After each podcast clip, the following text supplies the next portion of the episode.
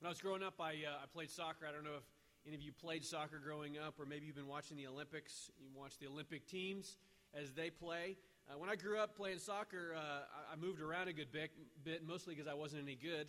So they kept rotating around, trying to find a place that maybe I could uh, I could settle in. I think I settled in at goalie for a while. Um, but it was at a time when, uh, as a goalie, when, when someone would take a shot on goal and you had the ball, they gave you a certain amount of time to kick the ball away to get rid of the ball and move it down the field. Well, I remember one day in particular, it was a rainy, muddy day, and uh, an offensive guy came, comes running down and he, he, takes a shot on goal, and, and, and one of the few times I actually stopped the ball. Uh, stopped it before it went in, but it was it was covered in mud, and so the momentum of the ball coming towards me, uh, the, the messiness of the day brought with it more than just the ball. My face was covered in mud. My jersey was covered, and I remember for a time I couldn't see anything and I'm staggering there with the ball in my hand, and, and all I could hear was the referee yelling at me to kick the ball, kick the ball, get rid of it. You only have a certain amount of time to get rid of it. And so I, I was trying to argue with him a little bit. I can't see. I'm trying to wipe mud away from my eyes. Uh, it's just, it's totally obscuring. I can't see, you know, where the field is. And he just keeps yelling at me to get rid of the ball, to get rid of the ball. So finally, I just, uh, in, a, in a completely dazed and blind uh, state, I just kicked the ball and I, I think I kicked uh, to the left, and I think it went over in the parking lot uh, where someone had to retrieve it.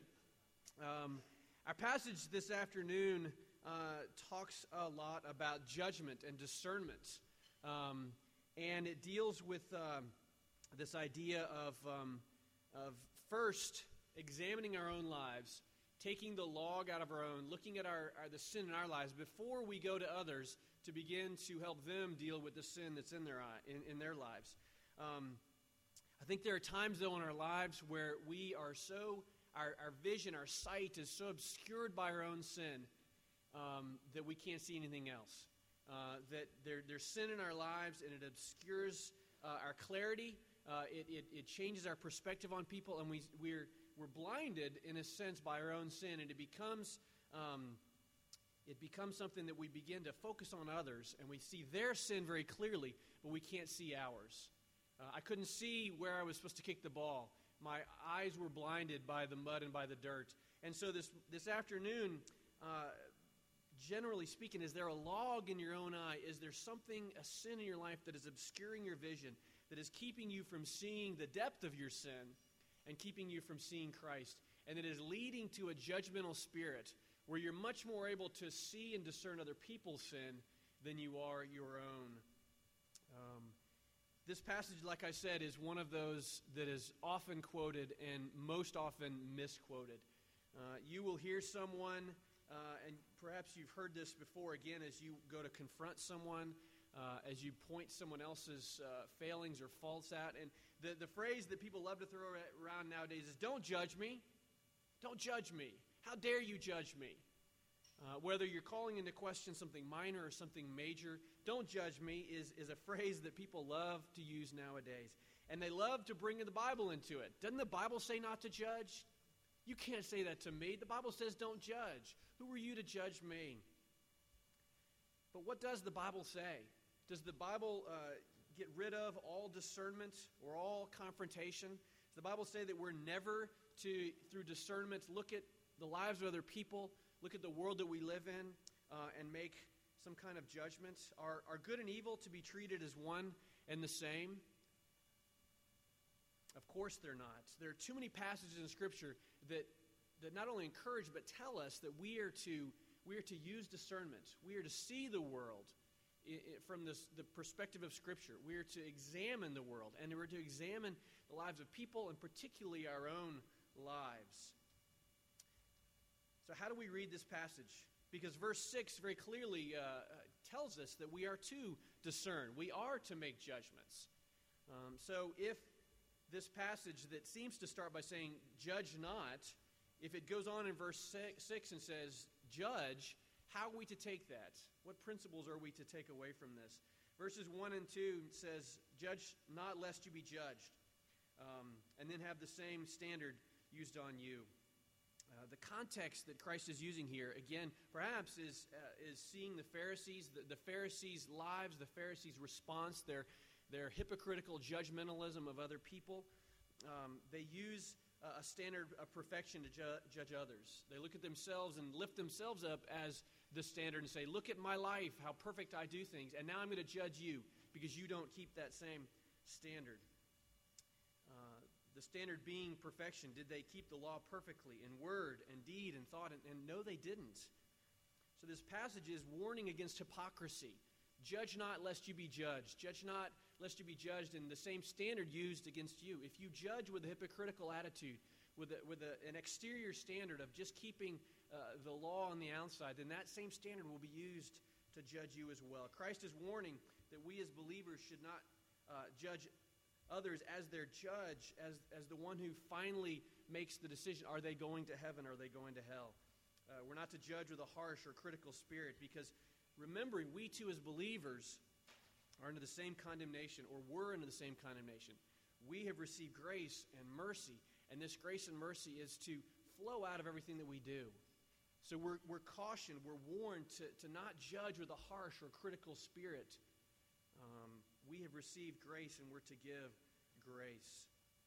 The gospel should produce in us a hatred of sin, but a love for sinners. We should be able to discern and see the sin in the world and see the sin in other people's lives, but it should bring us to a place of prayer for them, seeking for them to know Jesus Christ that they might be freed from this sin. We're not to have a, a quick judgment on people's lives. It should create in us a patient, compassionate, long suffering for their weaknesses. Verse 1 and 2 also remind us that we are not the final arbiter of people's eternal states. We cannot judge someone truly as to where they will spend eternity. We cannot set ourselves up as the judge. Perhaps you've thought this, you've looked at someone's life and say, Oh, I know they're not a believer. There's no way they could be in heaven. Scripture makes it clear that there will be those in heaven whom are a surprise to us, and there will be others who we think should be there but will not. We cannot judge the hearts. We cannot see the hearts completely. Yes, we're told to discern, to see the actions that might give us an indication of where they are with the Lord, but we are not the final arbiters of heaven and hell.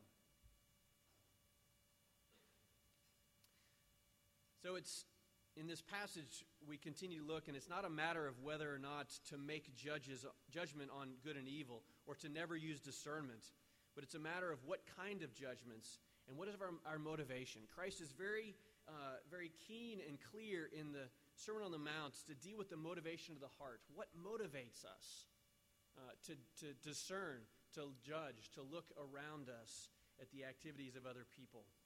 We are to make certain kinds of judgments, but Christ wants to get to our hearts. What motivates these judgments? And how are we to make proper judgments? I think the answer lies in his illustration that he uses in verses 3 through 5. This rather ludicrous idea of seeing a man walking around with a plank sticking out of his head. Something that would be humorous but also shocking to think about. Seeing someone walking around having a plank in their eye. And he says that uh, how can you, who, has a, who have a plank in your eye, judge a speck, something tiny, a mote, something tiny, tiny in your eye? How can you point that on someone else when you've got something large and glaring in your own life.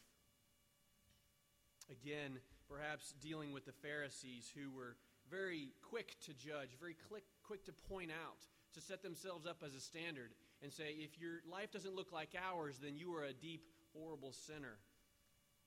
We're to examine our own lives and motive, motives and our behavior before we go to another brother. This will help give us an attitude of, of being let me put it this way Have you ever thought of yourself as one beggar going to another beggar, telling them where to get bread? The idea that we go to someone as if we've got it all worked out, that our lives are, are, are prim and pristine and proper, to tell someone you need to, to change your life. You need to correct what's going on in your life. Instead of an attitude of humility, of going, look, I don't have it all together. My life is a wreck. I need Christ Jesus in my life. Let me tell you where to find this one who can forgive your sins. I'm a beggar, just like you. Let me tell you where you can go to find nourishment, to find forgiveness. Christ deals with this kind of motivation, this attitude. And then as we deal with our own sin in our lives, as we've confronted in our own lives, as we are ruthless uh, to see it uh, driven out and replaced by holiness, then we can go to our brothers and sisters that we see in sin uh, and helping them find repentance. I wonder at times what, um, what is in our hearts when we are so harsh and so critical towards other people. Maybe there's a particular sin that you see in others that just drives you crazy, that you have no tolerance for, you have no patience for. And I wonder sometimes if we are hardest on others, the, the sin in other people, perhaps because we struggle deep down with some sin that is similar or related, maybe not even aware that we do. Perhaps the, the hardness that comes out is a subconscious desire to cover over our own sins. Maybe not, but maybe it is maybe an attempt to deflect attention from our own hidden sins. Uh, maybe there's, a, again, a sin that you look at in someone else and you're hard on it. You're hard on that person. But as you examine your own life, you realize that that same sin comes out in a particular way in your own life. I, I can remember at one point uh, there was a student who we just rubbed each other wrong. We just, we just didn't get along. Uh, he didn't want to be around me, and I didn't want to be around him. And, and, I, and I thought he was arrogant. I thought he was uh, prideful. Uh, and I remember a brother, a friend of mine, coming to me, and he just he saw and he noticed the, the tension that was between us. And I said, I just can't stand to be around him. He's just so arrogant. He's so prideful. And I just remember as we talked, um, I came to realize as he lovingly and compassionately and kindly pointed out that he sees some of those same traits in me. And I was angry at first, but I'm not like that. I'm not prideful and boastful. I don't speak of my own accomplishments. I don't tell everybody how great I am. And while that may have been true, I began to realize and hear that, that the heart of what this guy struggled with was my heart as well. And that while his arrogance and pride manifested itself in a different way, verbally, outwardly, mine was, was subtle and hidden but just as clear to my friend who knew us both. And that was a strong indictment that, that the very sin that I condemned in him, that kept me from reaching out to him, was in my heart as well. Is there a sin in your life today that you are uh, ruthless in seeing rooted out in other people's lives that perhaps the Lord is saying you need to first look at the log that is in your own eye before you go after the speck in your brother or sister's eye. Christ is talking about self righteousness here, avoiding self righteousness. Often our sin is hidden and deep, and it's so much easier to see the sin in other people's lives because it's before us. And we're often oblivious to ours. We like to perhaps say, um, as the Pharisee said in Luke 18. The Pharisee, standing by himself, prayed thus God, I thank you that I am not like other men, extortioners, unjust, adulterers, or even like this tax collector. Perhaps it's easy to say, Thank you, God, for the, the fact that I don't struggle with the sin that this person does. But the tax collector said this Standing far off, he would not even lift up his eyes to heaven but beat his breast, saying, God, be merciful to me, a sinner. Which category do we more often fall into? The, the category of the Pharisee, the self righteous Pharisee that, that overlooks and, and, and obscures our own sin, or the, the category of the tax collector who sees his sin and cries out for mercy to God? Jim Boice, who was uh, pastor at 10th Pres for a long while, said this. He said, If the devil is able to destroy a Christian's witness by making him apathetic, he will try to do it. Uh, excuse me. If the devil is not able to destroy a Christian's witness by making him apathetic, he will try to do it by making him a fanatic. In the Sermon on the Mount, Christ talks about failures which will render a, Christ, a Christian apathetic in regard to Christian service. Talked earlier about love of money and anxiety. These can have a desensitizing effect in his witness for if a Christian has his mind centered on things, either, either to accumulate them or to worry over them, he will not see God, and hence he will not serve him. Jesus goes on to show that there is also a type of zeal that can ruin a believer's witness. This is the zeal for judging others. It will turn him into a sharp and unjust critic of his Christian brothers? Has your passion and zeal for the Lord been replaced by a self righteous uh, love of the law and a love of seeing others uh, brought into judgment? I think there are times as Christians where we can know God's word and we can use it as a, as a weapon uh, instead of a tool uh, to begin to bring repentance in our own heart and see others repent as well. So, what is the proper motivation as we discern, as we look at our brothers and sisters, as we look around us and see people who are in sin?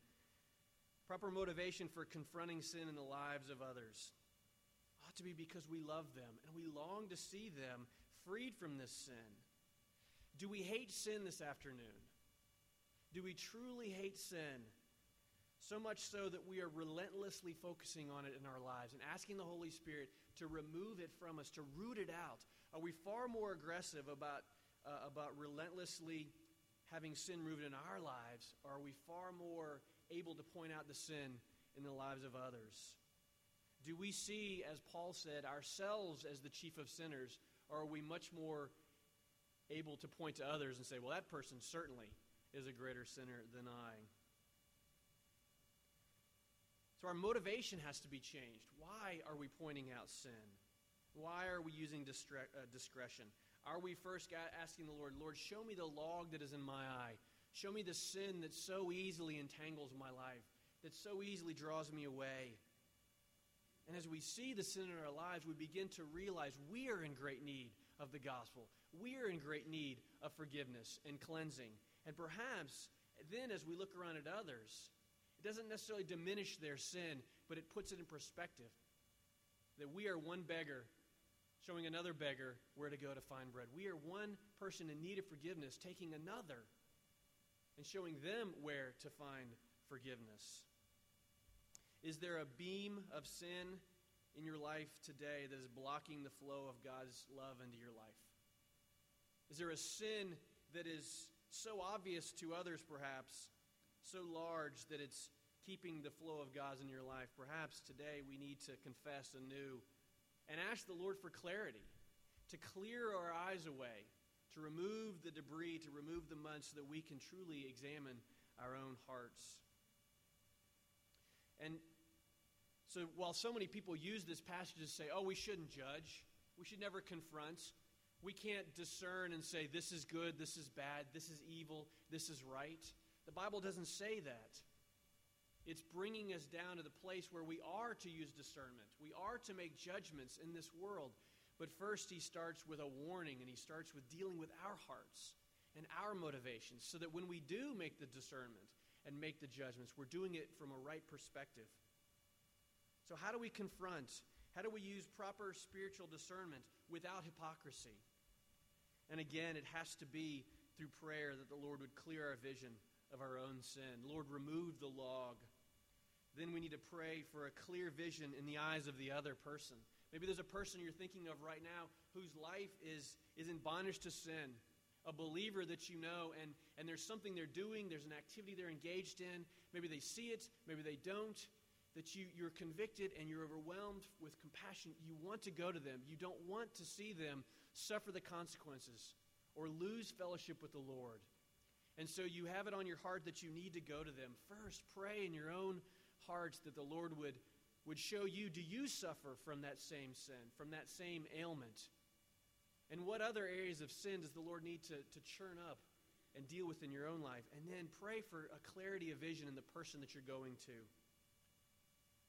Pray for compassion and the right words and the right time. And pray that this person's heart would be softened, that they would be open uh, to hearing these words. Galatians 6 1 says, Brothers, if anyone is caught in tr- any transition, excuse me, anyone who is caught in any transgression, you who are spiritual should restore him in a spirit of gentleness, but keep watch on yourself, lest you too be tempted. A spirit of gentleness. This word uh, restore in the Greek is referring to a physician setting a bone. A physician who is using great tenderness and, and, and gentleness to, to set a bone that has been broken. This same word that is used here is that's the kind of attitude we should go with, with that of a, a doctor who seeks to, to help and heal and correct, but one that does so with gentleness, a surgeon with a scalpel and not with a meat cleaver. Ephesians 4:15 says rather speaking the truth in love we are to grow up in every way into him who is the head into Christ. Is our motivation as we point out this sin because we long for them to grow up into him the head who is Christ Jesus because we long for them to know Jesus and we know sin is a barrier that keeps us. And so we are willing to speak the truth but in love. Love for that person and love for Christ. Why do we speak this truth when we go? We have to examine our motives. Do we do it because to show that we're right and they're wrong? Is it because we want to show ourselves superior, as more righteous, as more religious? Or is it truly to see this person grow in Christ likeness?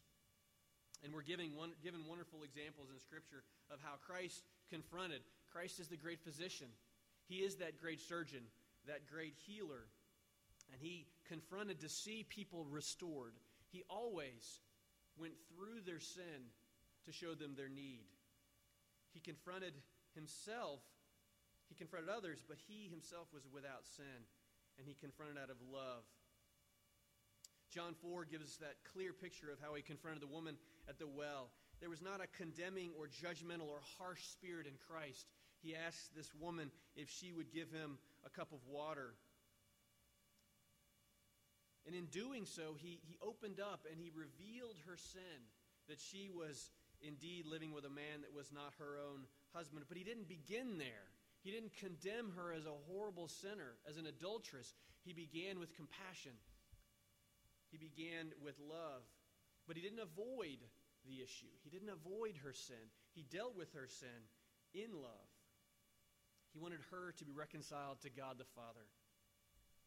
He did so with gentleness and kindness, but he did so boldly. We see another example in 2 Samuel where Nathan goes to David. And it is a little more pointed when David is confronted uh, by Nathan over his sin with Bathsheba. These four words, You are that man. When Nathan points out that he is the man who stole from another, stole his wife, had a child out of wedlock, was guilty of murder. Nathan's was a bit more forceful, but it was done out of love. Nathan loved David. He loved his king. He loved his friend. And he longed to see him free from this sin that he was in. Verse 6 takes us uh, into some strange language here. But verse 6 is about using discernment, but it is about making judgments uh, in love. Verse 6 says, Do not give dogs what is holy, and do not throw your pearls before pigs, lest they trample them underfoot and turn to attack. There are times when we have to make judgments through discernment. What is this pearl that uh, Christ is talking about? It's the gospel message. The gospel message is this precious thing. And Christ is saying here there are times when we should not continue with that gospel message. Who are these dogs that he's talking about? Is he talking about all unbelievers? No. Scripture is clear that Christ went to the Gentiles, went to unbelievers. Uh, we are to continue to share the good news, to spread it widely.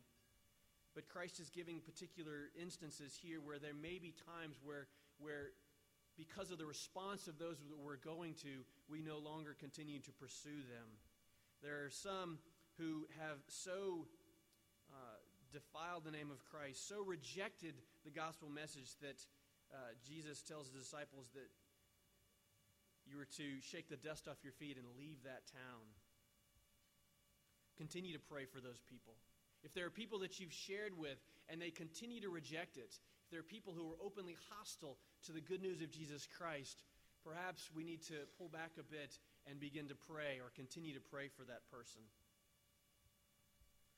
Matthew 15, 14 speaks of the Pharisees. Christ said, Leave them. They are blind guides. If a blind man leads a blind man, both will fall into a pit. The disciples were told to, to no longer put the pearl of the good news of Christ before these dogs, these who had rejected it so openly, so clearly. 2 John 10 John talks about not even welcoming into your home someone who distorts the gospel. This is a difficult issue, it, it requires great discernment. We don't just simply ignore them and turn our backs on them. We continue to pray for them, but there may be times where someone you've gone to has so rejected the gospel that you need to turn to someone else. Galatians 1 9. If anyone who is preaching the gospel, this pearl that is not the gospel, he is to be eternally condemned. This is the dog that is being talked about here. One who has perverted the gospel, who's changed it, who is not just uh, not wanting to hear the gospel, but actively seeking to change it and pervert the gospel. There are times when we must encourage believers uh, to, uh, we must look at their lives and help them to make a discernment, a judgment in their own lives. The Lord's table, as we come to it, uh, we are, the scripture says that we should examine our own, our own hearts. We should judge ourselves, examine our hearts. If there's something, something in our lives that, uh, that is sin that we've not confessed, that we're to restrain, to pull back from the table. There may be those, as we look into their lives and we see open and blatant sin, we may need to encourage them and go to them and say, maybe you need to refrain from going to the table. Deal with your sin first. There's a judgment that's being made there, but it's a judgment of, of love because the scripture is clear that we don't want to drink and eat condemnation on ourselves. We need to be helping one another. And the session and, and pastors do that with individuals as we look and we see perhaps something in, in someone's life that needs to be confessed and dealt with. And we encourage them to hold back from the table. Hearing of this great pearl today, do you guard it? Do you hold it? Do you value it? Do you treat Christ's message of life and hope and forgiveness as something of great value? Is it something that is near and dear and personal to you this very day? Christ dealt with a blind man, multiple blind men. But this blind man who had received his sight back from the Lord was now the perfect candidate to go and tell others where they could go to receive a sight, to, to be cured of their blindness. It would have been utter folly for the blind man before receiving his sight back to try and go tell others how to get their sight back. And perhaps there are times when this speaks to us. We're trying to go and tell everyone else how to deal with the sin in their lives before we first allowed the Holy Spirit to come in and deal with us. We're blinded by our own sin that log that has grown and grown has so obscured our vision that it warps and twists how we view other people and how we view ourselves. We're the blind one. We need to have that dealt with before we go to others in compassion and love. I hope today that you see this pearl of great price. I hope today that Christ Jesus has first and foremost given you sight to see your need for a Savior. And that daily, through the power of the Holy Spirit, through God's Word, through prayer, you are relentless in asking Christ to, to take away the sin in your life. And then as He does that, that He would give you a compassion and a love for those who are lost around you, and a compassion and love for those who are fellow believers who may be caught in sin. Let's pray. Father in heaven, we are in no position to judge others because of the sin in our lives. We need to have you come in and ruthlessly weed out and remove the sin that so easily entangles us. Forgive us for being judgmental. Forgive us for being self righteous. Forgive us for more quickly and more often being ready to point out the sin in someone else's lives than we are in our own. Lord, deal with us this day deal with our hearts, our sin, remove the log, the plank that is in our eyes. And then as you do that, as you forgive us, as you weed out that sin, give us a compassion and love for those around us.